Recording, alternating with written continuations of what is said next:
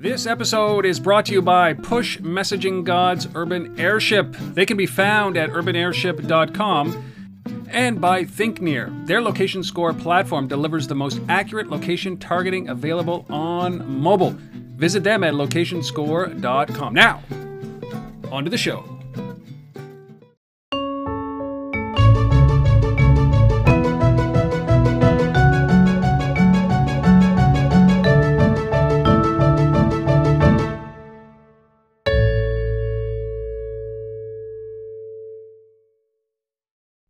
Everybody, and welcome to Untethered.tv. I'm your host and founder, Rob Woodbridge. I am joined today by uh, probably, I would say, one of my heroes when it comes to getting things done, because literally it is about getting things done. I've got David Allen here, who is the author of Getting Things Done. Uh, and if you don't know who this is and you don't know what this is, I implore you to take a look at this. This is an entire methodology in a book. I sat down and read this uh, cover to cover. It's probably one of only two books in my lifetime that I've read cover to cover, and not just once many times. This is a book that I bring up every year to get me straight. And around this time of the year, at the end of the year, I do this, and then it carries me through. And I'm going to be honest, I am a half practitioner of GTD.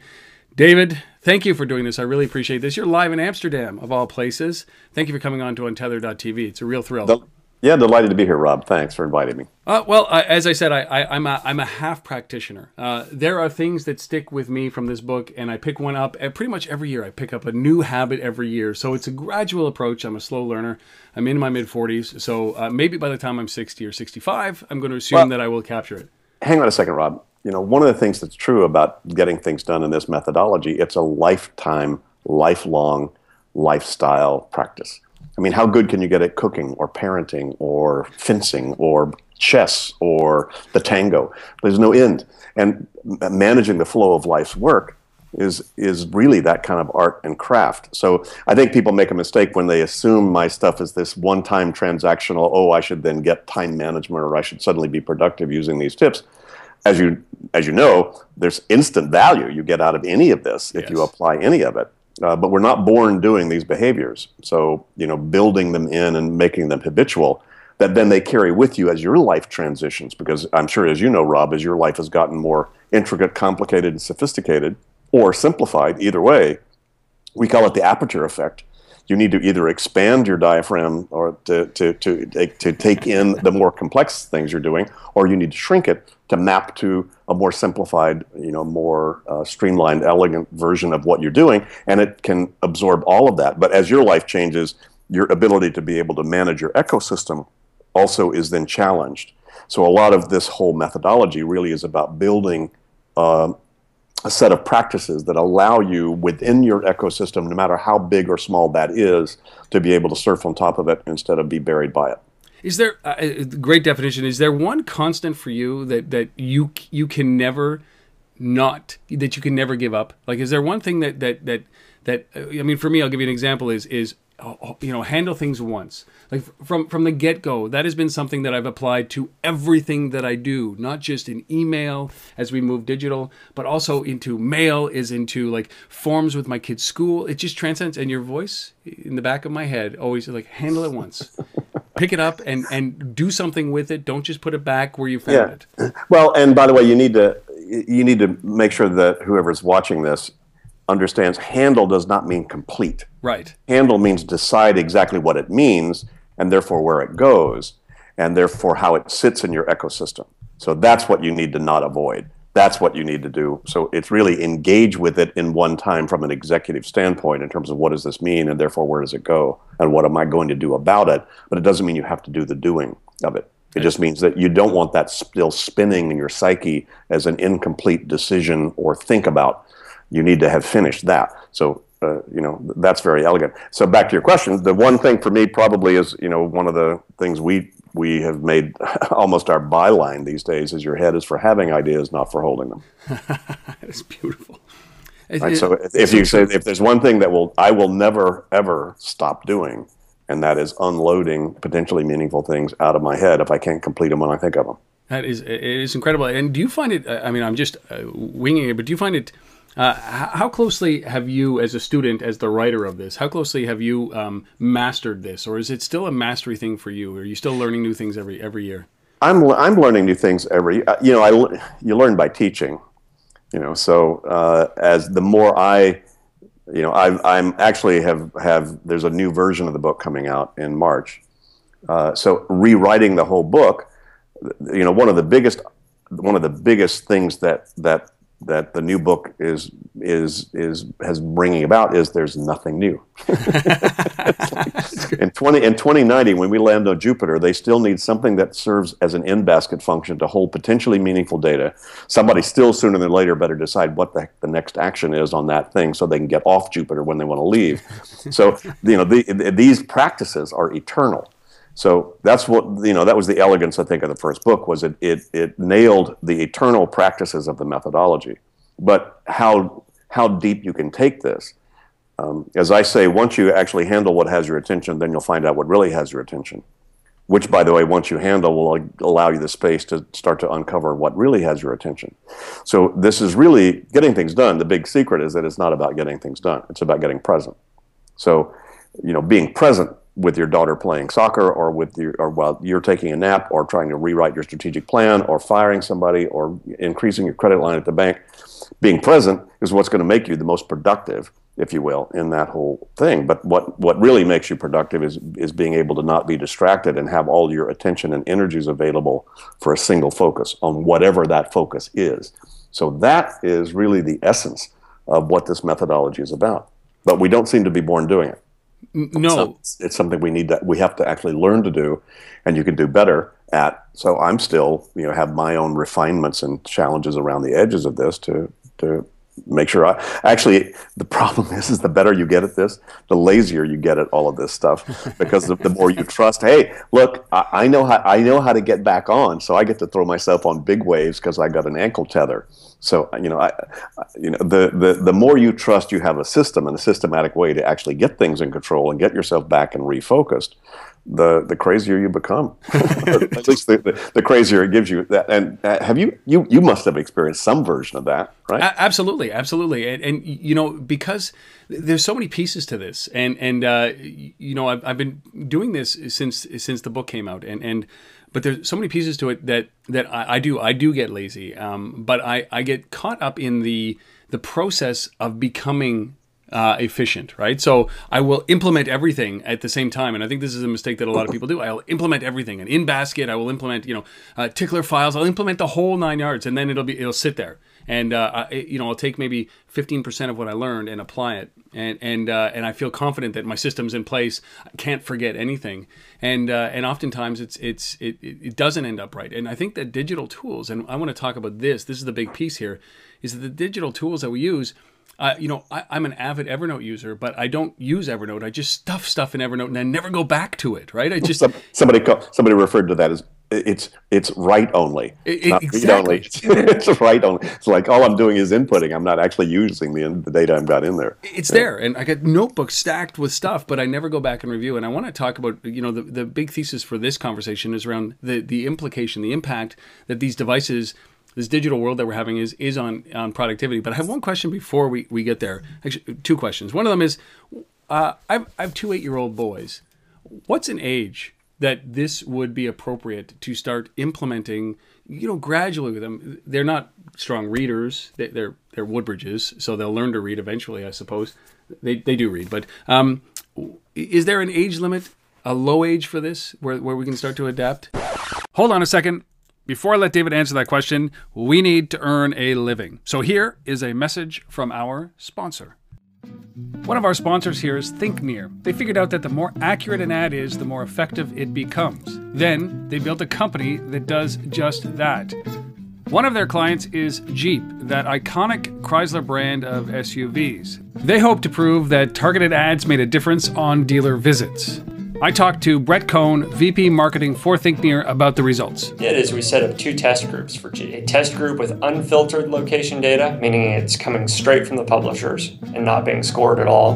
And we had a scored test group where we put it through the location score platform and filtered out only down to the most accurate data. Here is the difference between the scored and the unscored inventory. It is staggering. 94% of the impressions were delivered in the target area.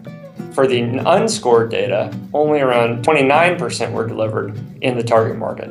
So it just shows you how impactful that location accuracy can be in terms of reaching your audience. We saw a cost per dealer visit that was 35% lower when we used good data. It, it really drives home the point that if you've got accurate data, you're going to deliver a more engaging and relevant ad to the user base, and they're going to react to it better. They're going to visit dealer lots more frequently. They're going to engage with your brand. And if you're not using accurate data, it can actually have a negative brand experience in that people are not getting relevant ads. And not only does your campaign performance suffer, but it can actually have a negative brand impact. ThinkNear. The reason you bought that Jeep. And now, back to David Allen. Is there an age limit, a low age for this, where, where we can start to adapt? As soon as a kid can understand, look, here's a here's a pile or a box where things go Yes. that, that need to go somewhere else, they understand in basket. And as soon as they understand the concept of how would you like Christmas to be, what do you think the next step is that we need to take in order to get the tree up, in order to get the things, in order to get your thing? You tell me, because I'm not a parent. You tell me how old a kid needs to be to understand outcome and action. And I'll tell you I'll tell you how old they need to be to start to implement this stuff. Because we've now got kids that are in their 20s that have been raised by their parents who got my stuff before these kids were born. And so these kids have just grown up with the lexicon keep everything out of your head use an in basket. What are we what's the outcome here to this thing? I need to and keep track of that until it's finished. And what's the next action until the thing is finished? And these kids are just smoking the world out there. There's, their world is their oyster. You know i mean that doesn't mean they don't have problems or issues we all do. But these but these these kids are just surfing on top of it. So they've they've had it somehow osmotically from the very beginning because their parents demonstrated and modeled this behavior. You know so uh, i would start as i would make sure you and your environment are just doing this and modeling this behavior and then that the kids kind of get that and then as and then as soon as you want to have these kind of conversations there's nothing actually you know the, the the essence of productivity is what are we trying to accomplish how do we allocate resources to make that happen You know, it's, it's crazy. You know, just listening to you speak, you've been doing this for how long?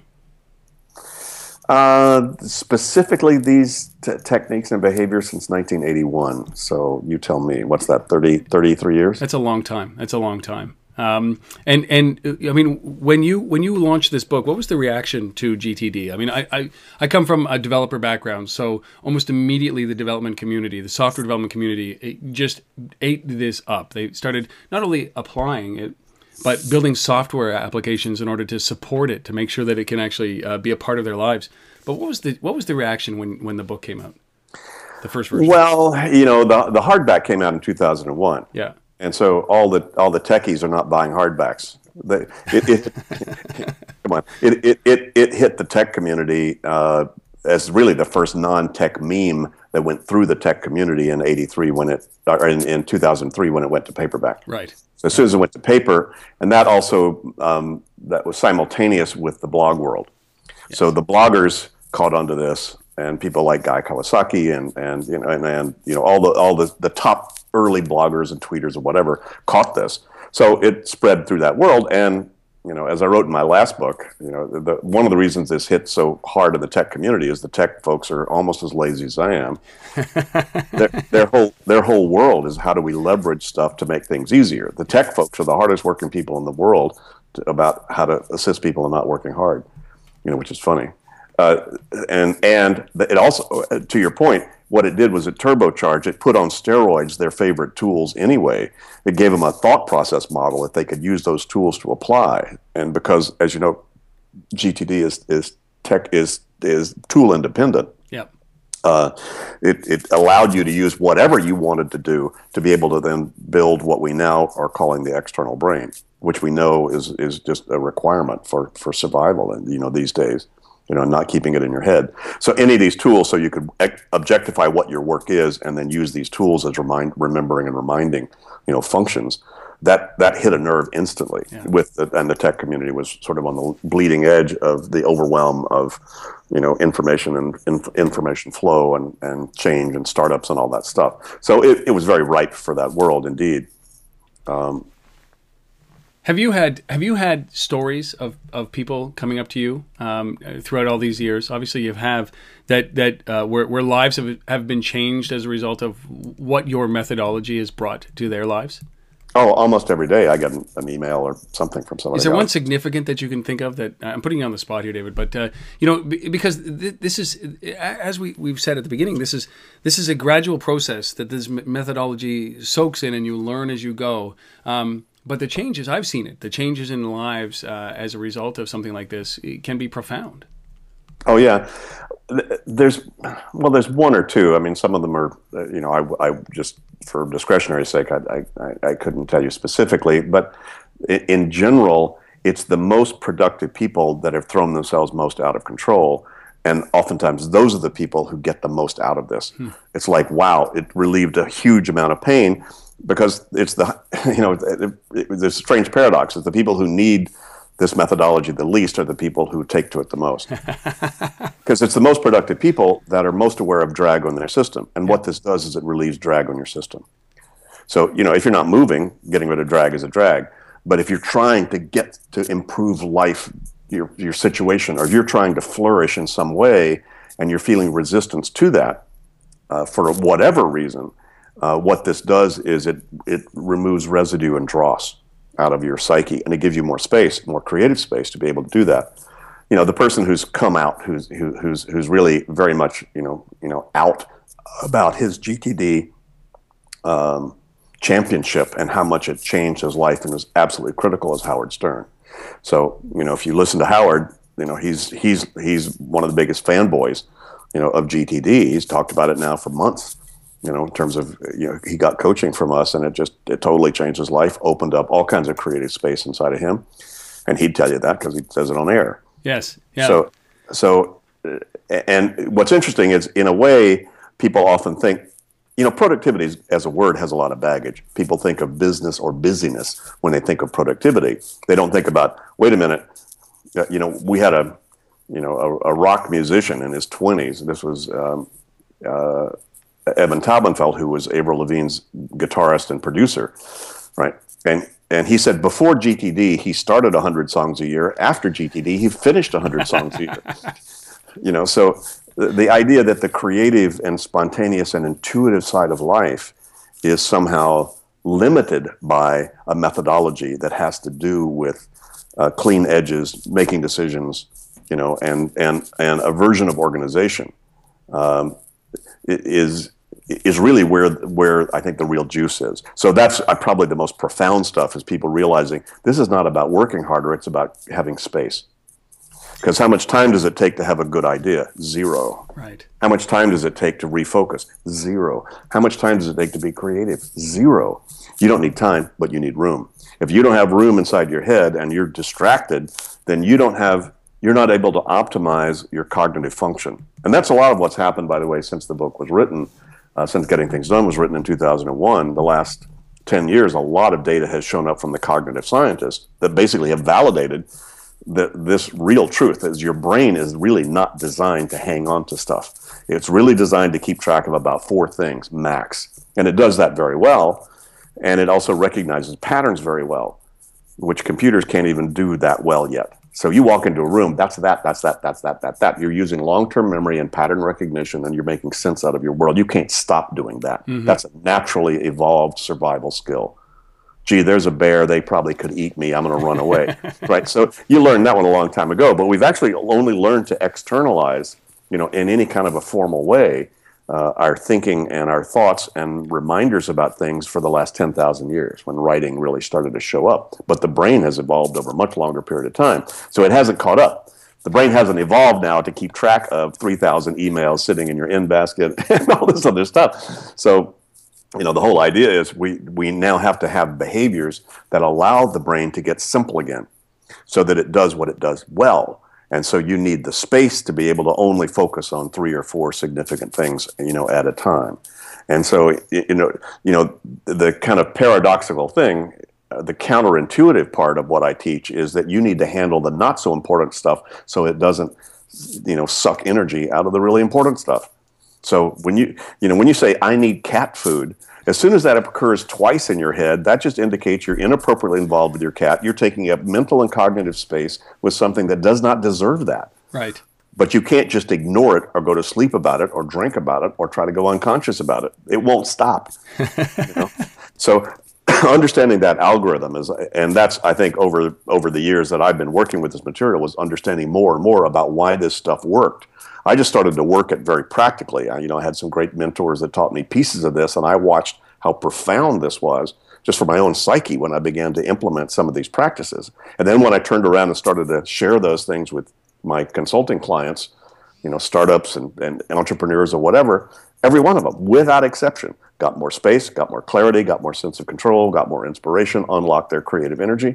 And that's been no exception for 33 years. So it's you know, a, it's incredible. Uh, how was this? Was this preordained? Is this the the spot that you were supposed to be? I, I, don't ask these questions very often, but I'm very interested in this because this this is a very interesting path that you've taken over the last 33 years to be able to do this. Um, how did it all start? Like, where where does something like this emanate from? Uh, you know, what was the first inkling that you said, "Hey, listen, 35 years ago I, am gonna i'm gonna do this and i'm gonna i'm gonna move into this space and i'm gonna become this guy as uh, as you've eventually become gtd guy right? I got attracted to clear space uh, through several different avenues. Uh, one was the martial arts you know, high levels of training and that has a lot to do with clear your mind because when you're jumped by four people in a dark alley, you cannot be distracted by 3,000 unprocessed emails you know, and, and, function appropriately. And that's a very, there's a very practical, there are a lot of very practical techniques, meditation, focus on your breathing or whatever. You know, if you're in serious pain, focus on your breathing. It gets you present because pain only comes from past and future in your in your psyche. So if you can stay fully present, it's just experience. It's not you know any so there's lots of very very real things you know at some pretty sophisticated and subtle levels about how do you get clear. And then you know also a lot of spiritual practices and self-development work and so forth where i realized you know there were a lot of things or patterns that if i could get clear about that if i could complete that if i could finish that if i could you know uh, if i could resolve that get clarity about that or whatever i suddenly had much clearer space. And you know which i just i love that experience. And then i as i got involved in the professional world and also you know, looking around for what kind of profession. You know, I, I, I didn't know what I wanted to do when I grew up. Uh, well, I like to come into places and, and look around and go, well, gee, you could do this a lot easier if you did this to that. So I would, I've always been to the easy. You know, I'm not, a, I'm not a motivational speaker. I don't wake up early in the morning. I sleep as long as I can.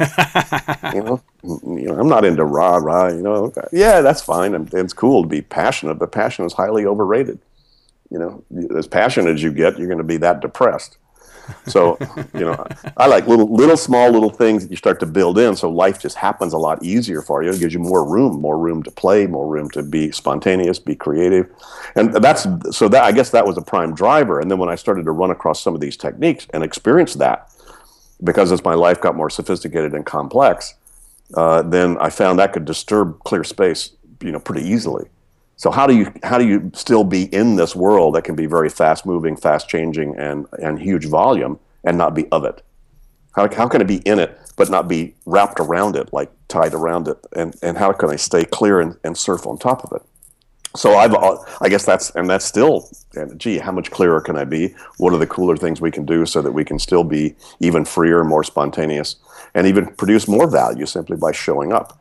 And letting you know letting us become channels for intelligence and intuitive um, you know spirit driven stuff that shows up in all different kind of forms it's amazing amazing I, I, mean what else what else do you do like you you write you consult you do uh, training you do coaching is there anything else that that you you guys do uh, you I smell the flowers. flowers. I flowers. I love flowers. That's great. and you know, we we decided that to learn Amsterdam. We decided as a lifestyle, you know, sort of uh, sort of change and, and a project, Kathryn and I decided, let's go learn a city. Let's go move and get out of sort of U.S. centricity in terms of our thought process. And there were some good business reasons also to be in Europe. And so we said, you know, here. So every every day we try to do something, learn something, or whatever and experience kind of a do a deep dive into a culture and its DNA and and so, and what cooler place than Amsterdam as you know, know, you know to to to do that exploration. So you know that's really a hobby in and of itself. We love good food and wine. We're foodies. Uh, and you know, we love just taking great walks with our Cavalier King Charles Spaniel and just you know experiencing the the relaxation of the world.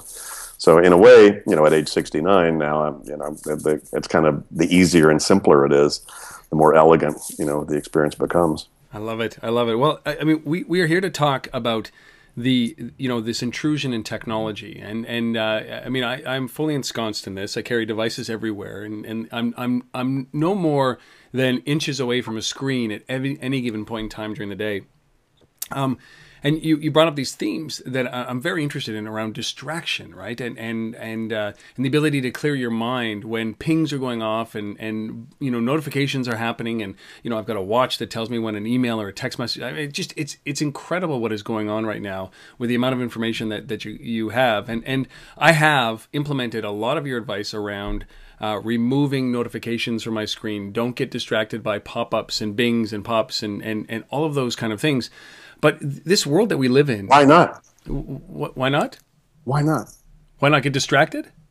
Well, nature is the most uh, relaxing place in the world, and it has more data than any other place you could be. True. True. You know, technology is a is a is a is a rudimentary um, equivalent, essentially, of what nature gives you all the time. it's true. So, so you should get be getting more input and get more relaxed. Here's the problem. yes, please. but no, no. But I, I, I think everybody ought to spin that one.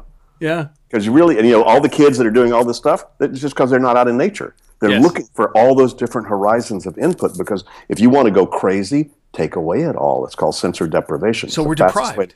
That, yeah, we're we're actually looking for that kind of stimulus. Here's the problem. The biggest problem is it's not information.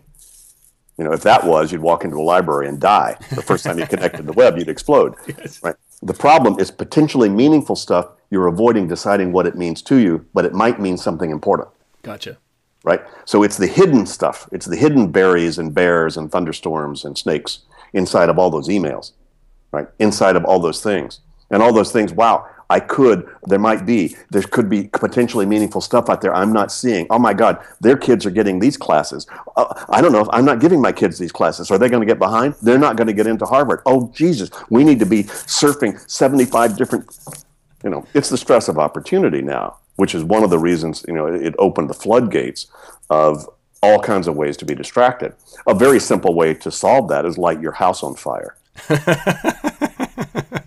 no, physically Yes. you know, give a crap about all the rest of the stuff because it gets you highly focused on one thing.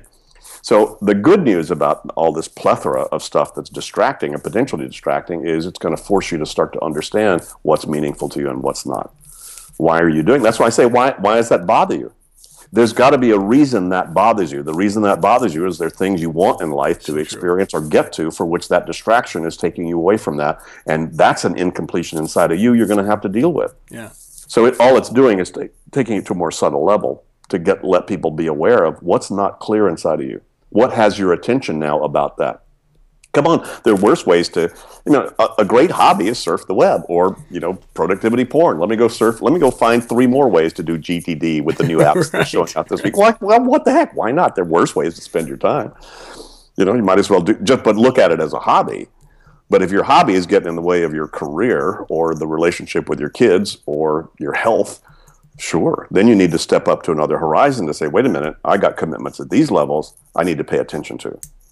You know, and therefore I'm going to let that stuff go. But you know, come on, uh, you know, let's get down to the practicality of it. I've been in the mobile digital world since before a lot of people looking at this were born. You know, I got I got I got an IBM XT and a Radio Shack Model 100 and got onto EasyLink in 19 in 19 in 1983. Right? So my whole world has lived off of mobile. Yeah. Like, of course, why not? And by the way, if you're the only person with a spreadsheet and the word processor and mob- and email, you'll smoke the world. Exactly. The problem is the problem is the rest of the world has all that too. They all caught up, David. That's the problem. right. So if you want to stay involved and stay up on the front end, then you know some part of you has to decide you, you you're going to need to probably play in that game as well. So did it increase productivity? On some grander scale, probably. like the telephone did, or like the railroad did, or like the steam engine did, or like any of that stuff did. You know, for sure. I mean, the fact that you and I can talk like this, and I'm in Amsterdam, and you're in Ottawa, and you know, we could have people from all over the. My staff, small little staff, is all over the world. Yeah. You know, and my gosh, so does that increase productivity? Well, yeah, there are a whole lot more people experiencing GTD in the world right now simply because of the technology that we have and utilizing it that way. Not only that, you know, if I can, if I've got my iPad with me and I can delete a bunch of junk mail while I'm standing in line somewhere, so I don't have to deal with that junk mail when I'm back and want to do more meaningful things in my office, come on. Of course, that increases your productivity. Yeah. But if you're in your office and then getting wrapped around your iPad and you know, doing all kinds of dorky stuff that you get running down those rabbit trails, you know, you have to decide yourself whether that's good or bad or whether that's relaxing or contracting. But is that is that uh, you know I, I think that what what technology has done is you know these devices that we carry that and maybe distraction is a bad word but but it's it's kind of it's blurred those lines, right? I, I think that if you're not equipped with the methodology to understand the the difference between what is um, uh, a hobby versus what is your business, right? You, you know, I think of being productive so the methodology around or the thinking around GTD would be, listen, I'm going to I'm going to learn about the tools that I need to be able to implement so that I can be more productive in my work. So therefore it's my work. So that that line of work versus hobby is blurred because uh, my heart is in the right place to go and find a tool to help me implement, but so that I can be more productive at work. But but there's no there's no linear line. here's, that, here's how far away the tools are. I know exactly. I got one in my hand. here's how far away they are. And again, productivity porn's not a bad hobby. I mean, what the heck? Yeah. You know, there, there, are worse, there are worse ways to do it. But you just need the tools that you need. So you only think about getting organized when you don't really care about what you're doing. So you use it as a, a painter. A painter. Does a painter get organized? Does a chef get organized? Yeah. Hey, there's mise en place. I mean, I'm sorry. If you're going to be a chef, you must absolutely. You talk about rigor of having the right places in the right time, but they don't think about getting organized as a chore that's required to do the work they need to do. So you just need to, you know, you need to make sure you got the tools to do the work you need to do, right? Now you can keep, you know, as a chef, you can keep experimenting with how many cool knives are there, and there's the Japanese versions and there's the German versions and the, whatever. And at some point, you want to you want to find a really good one. There is a strange paradox here, Rob, with all this, which is the more you really get GTD, the less the tool matters at the same time, the more you really get GTD, the more the tool is critical. that you have the right one, and that it's the coolest, you know, and it does all the stuff you want to do. well, I, I mean, what has been the impact? Like, you must get a lot of that with with your coaching and your your education pieces, and and feedback from the book, and and I mean, when it when it comes to these tools, like, has a smartphone been a good thing for this? For your methodology? Has the tablet? Well, yeah, but, but quite frankly, the Palm Pilot was the coolest smartphone oh. there was in terms of list manager. Wicked. It was, wasn't it cool? Yeah, it was the best thing ever. I know. It was the best and no, thing. nobody has really recreated that the ease of the of access and and and input like the Palm did. Yeah. With that little stylus, man, that, that so perfect. Oh, so a whole great. different language. Right? I know it was so great. Yeah. And, and, you know, interestingly, so but you know, it's all going the right direction. It's just, and piece, people are coming up with various components of things that are kind of cool. What's really needed is a way to integrate all that with a dashboard. Yeah. And that's, that's the, the project I'm on with intentional software right now. It's a long term sort of research project about is there a next gen of software that actually will change the game? And do, do you Word processor that... changed the game. Yeah. Spreadsheets changed the game. Yeah. Nothing has changed the game in terms of list management. No, no, and there's a billion of them out there that do the yeah. same thing. Uh, but, but, my point about, about Evernote is, is a perfect example. Is that I, I mean I catalog, I scan, I, I, I, take photos of all my receipts, I put them all up in the cloud. I put, they're all up there. Um, and then uh, what's lacking is that is is as you said, it's input only. Is is the benefit? It almost seems because I'm putting, I'm doing these things, but yeah. it's not coming back to me um, in in the way that I would assume that it would as a result of uh, of implementing a methodology. Uh, are we in, are we in risk? You know, during the web days, David, it was like this. We we spent, you you know, uh, people realized one day when you took a link away from a website that page disappeared from human view, right? You, you can't do that with a book. You can't do that with a library. Um, you can't just take a book away and it disappears. Like you take a link away from a web page and, and that content disappears. And and you know I clear my brain and I put it up in the cloud and and it, it in my mind it's dealt with. Um, but but really it's still lingering over there. But uh, you know it, it's out of sight, out of mind. It, does digital facilitate that a little bit more than than paper in front of me? Well, it's all about trusted system. How much do you trust your system? Right. I mean, there's still very, very, very high level executives out there. Their whole system is 23 people. Yeah.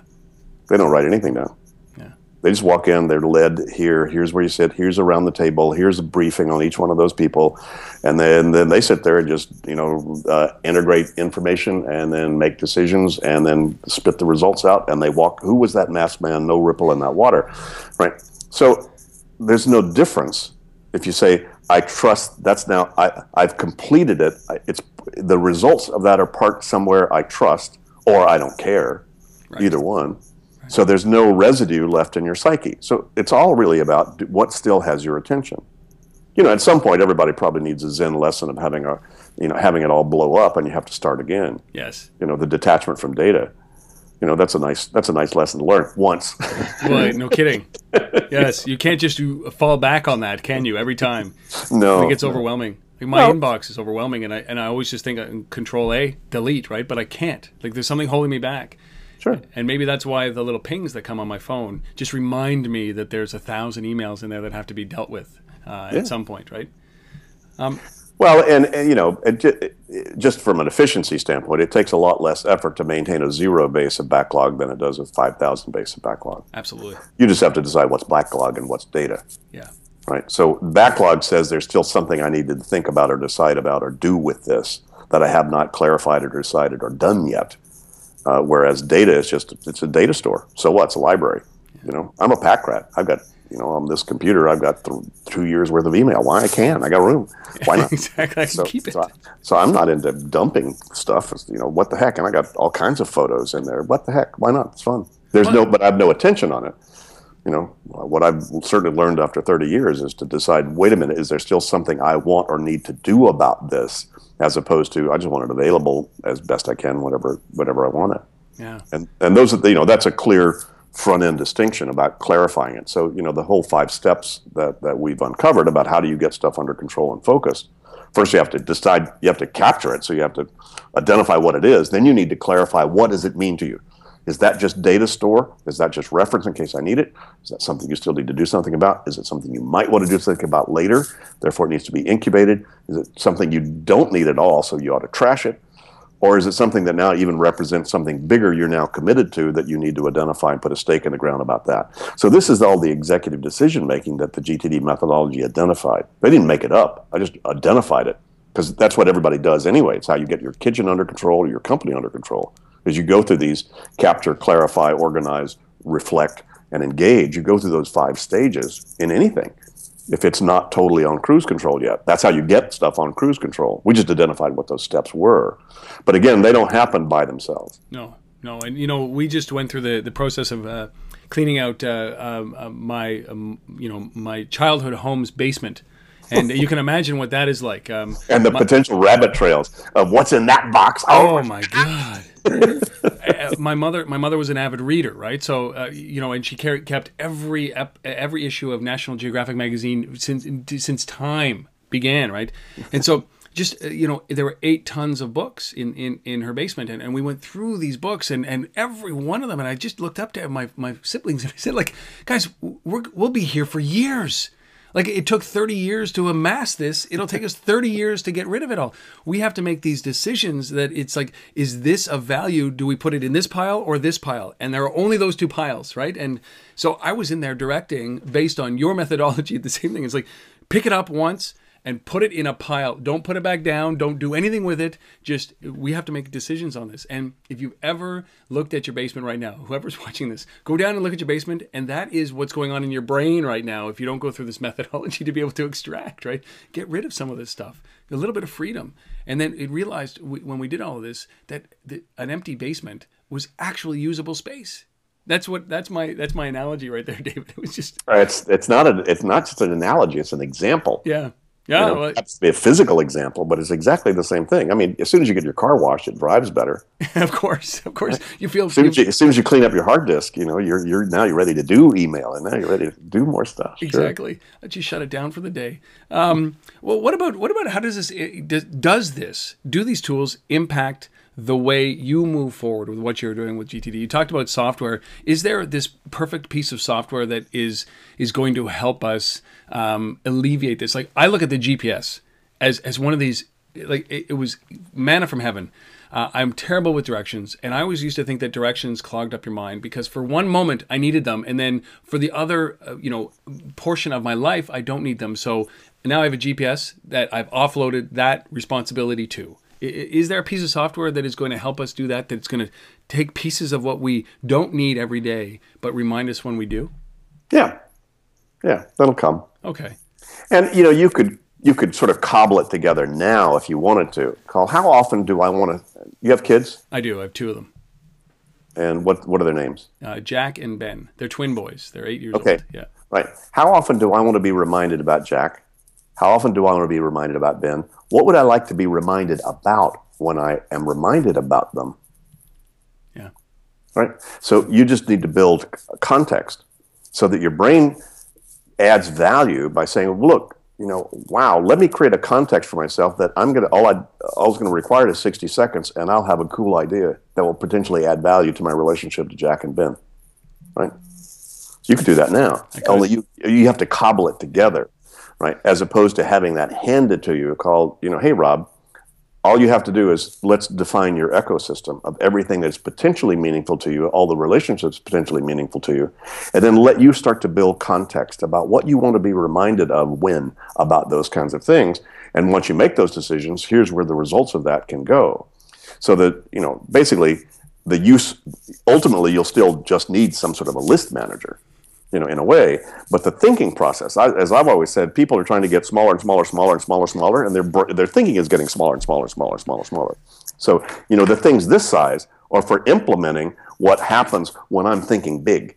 So I want to be thinking really big about this or that. I want to walk in and see a hologram. By the way, there's just F sidebar. There's there's a huge Christmas tree hologram spinning in the Rijks, Rijksmuseum cafe right now. Amazing. It's so it is. How do they do that? It is really amazing. Anyway, so but to be able to see something like that in my office. So when I say here's a thing, and it says, "Gee, David, every Friday afternoon at three o'clock, or every 16 days, I want to think about this," and then I'll see that there, and then it gives me all the tools to add to my thinking, to capture my thinking, to trigger my thinking you know, because it would take you a good bit of mental horsepower to sit down and say, what are all the things that might be potentially relevant for me to think about my kids? Mm-hmm. Their health, their school, their their favorite color, their hobbies. What cool things have I learned that I might want to teach them? What have they learned recently? I mean, come on, how many things? How good a parent could you be? I mean, there's there's an end. There's no end to that game in terms of that. But when you to build templates and models for yourself to say, okay, here's the cool things I want to think about, and I want to park that here so that you don't have to remember what to remember. Right. So right now, it's still pretty labor intensive cognitively. To I need to still remind myself what I need to look at when, and in what context. Now they're trying to do that. These location based kinds of things. Hey, you're coming home, so see all your home stuff. But they, you know, your life is so much more subtle and complex than that. Those things are very rudimentary, and they're not really going to work. They're they're really shelfware and probably will be for a while. Yeah, I mean, you know, it's it's one thing to remember that, uh, to compartmentalize information about your kids, so at the right time, and you can have those conversations, or you can be reminded of them. It's another thing to walk up to your house and have your door unlock and your lights go on, right? Those are two different things, right? Because you know, I don't think often about how to unlock my door, or how to open my garage door, or how to turn on lights. That's instinctual, right? As you said, it's like I that's not up here. That's just that I just do it, right? Right. It's come to that point. Um, you know, David, I, I feel that I could, I could have this conversation, as I'm sure many people say this to you all the time, uh, for forever. Um, I'm very cognizant of your time. Uh, you said that you have a, a, a new version, uh, the next uh, version of the book coming out. That's going to be in March of 2015. Am I right? Yeah. Yeah. Um, and then uh, what else? Uh, where where else can we send people to um, to find more information about what you are doing with getting things done and and uh, David Allen? Well, gettingthingsdone.com is our company's website. Yep. There's a lot of stuff, a lot of free things there, a lot of uh, things to surf around. If you haven't seen it lately, we've sort of rebranded ourselves and become much more kind of authentic and real and comfortable and relaxed and spontaneous, yes. which is really what this is about, as opposed to sort of the old corporate image yep. you know, of productivity and so forth. So I invite everybody to go there, and you'll see lots of stuff going on. Well, I, you know what? You we're starting to franchise our work around the world now. So we're getting, you know, we're now certifying trainers, you know, in, in 50 countries so that we have exclusive franchisees. So we've been building for the last two to three years an exportable version of sort of a global set of our training program of getting things done and we're starting to certify folks all over. Another reason for me being in Europe, we're getting a good bit of traction for that here. So if you go to our website, you'll see who our franchisees are, and you'll see, you know, trainings available around this that it's now starting to spread around the world, and that's cool. Been a big vision. Yeah. Did you ever think, as you were going through this process, that that this is where you would end up, uh, you know, with with you know doing certifications and franchises around the world for this methodology? You know, I I never knew how to do that, and yeah. and I I wasn't into. I, I'm not particularly entrepreneurial or aspirational in the sense of building some big company or whatever. My whole thing was to to figure out the methodology and then be as efficient and lazy as I could to find what's the best way to distribute this, you know, to as many people as, as might want it And just trying to figure that out and to, figure out a business model that could still support that. Yeah. You know, with this essentially, uh, you know, it's a bit of open source here. I mean, it's all in the first book. If you just read the book, you know, there's a lot of stuff there. So, so, but but we know and have known for years that that the more people engage with this, to be able to support them with this process. Uh, from a training aspect and a coaching aspect and a follow-on aspect and a support aspect, that, that's really the you know the business that I'm in and trying to figure out how better to do that so we can reach more and more people. Because golly, how many you know this is not like running with scissors here. I mean this is this is there's we there's no cultural bias no no gender bias no personality bias. Anybody who's got to keep track of more than one thing they, then they can finish in the moment they think of it needs this methodology. And and it's it's becoming more of a of a have to have instead of a nice to have so it's kind of nice to be positioned to be able to do that I've known from the beginning that this methodology had that power because I watched it happen without fail with every single individual that we did this with. And as we started to put this into a training format to just watch how many people just truly changed their lives. For those who, you know, some people go, ho hum, I don't need this. Yeah. But those who caught it, you know, and had ears to hear, oh, and the need, I guess, you know, at the same time for, and the usefulness of it, uh, you know, it's like it's changed, changed all kinds of lives out there. So, you know, it's fascinating. I, you know, I, I try to approach a lot of stuff in my life with high anticipation, but no expectation. I don't, you know, I don't like, I, I don't, I hate disappointment, you know, and I don't like that. So, you know, as long as, so I had no idea. I just needed to write the book because by that time I knew it worked and I knew it was unique and uh, I just needed to write the manual in case I got run over by a bus, at least to be there. That's great. That's great. You hate disappointment. Well, you have landed on Untether.tv, so this may be the, the first one. um, what about uh, mobile tools? You know, we spend a lot of time around around productivity applications and and what the impact of mobile is going to be on that. But what about mobile tools for for you guys? Do you, do you look at at training tools? I, I know you guys do podcasting, do videos, but do you guys look at at, at ways to support? You know, um, GTDers um, uh, or uh, trainers or those kind of things through these mobile platforms. Do you look at this as well as a business yeah, opportunity? Yeah. yeah. No, as a matter of fact, I just looked at a at a startup uh, this afternoon here in Amsterdam.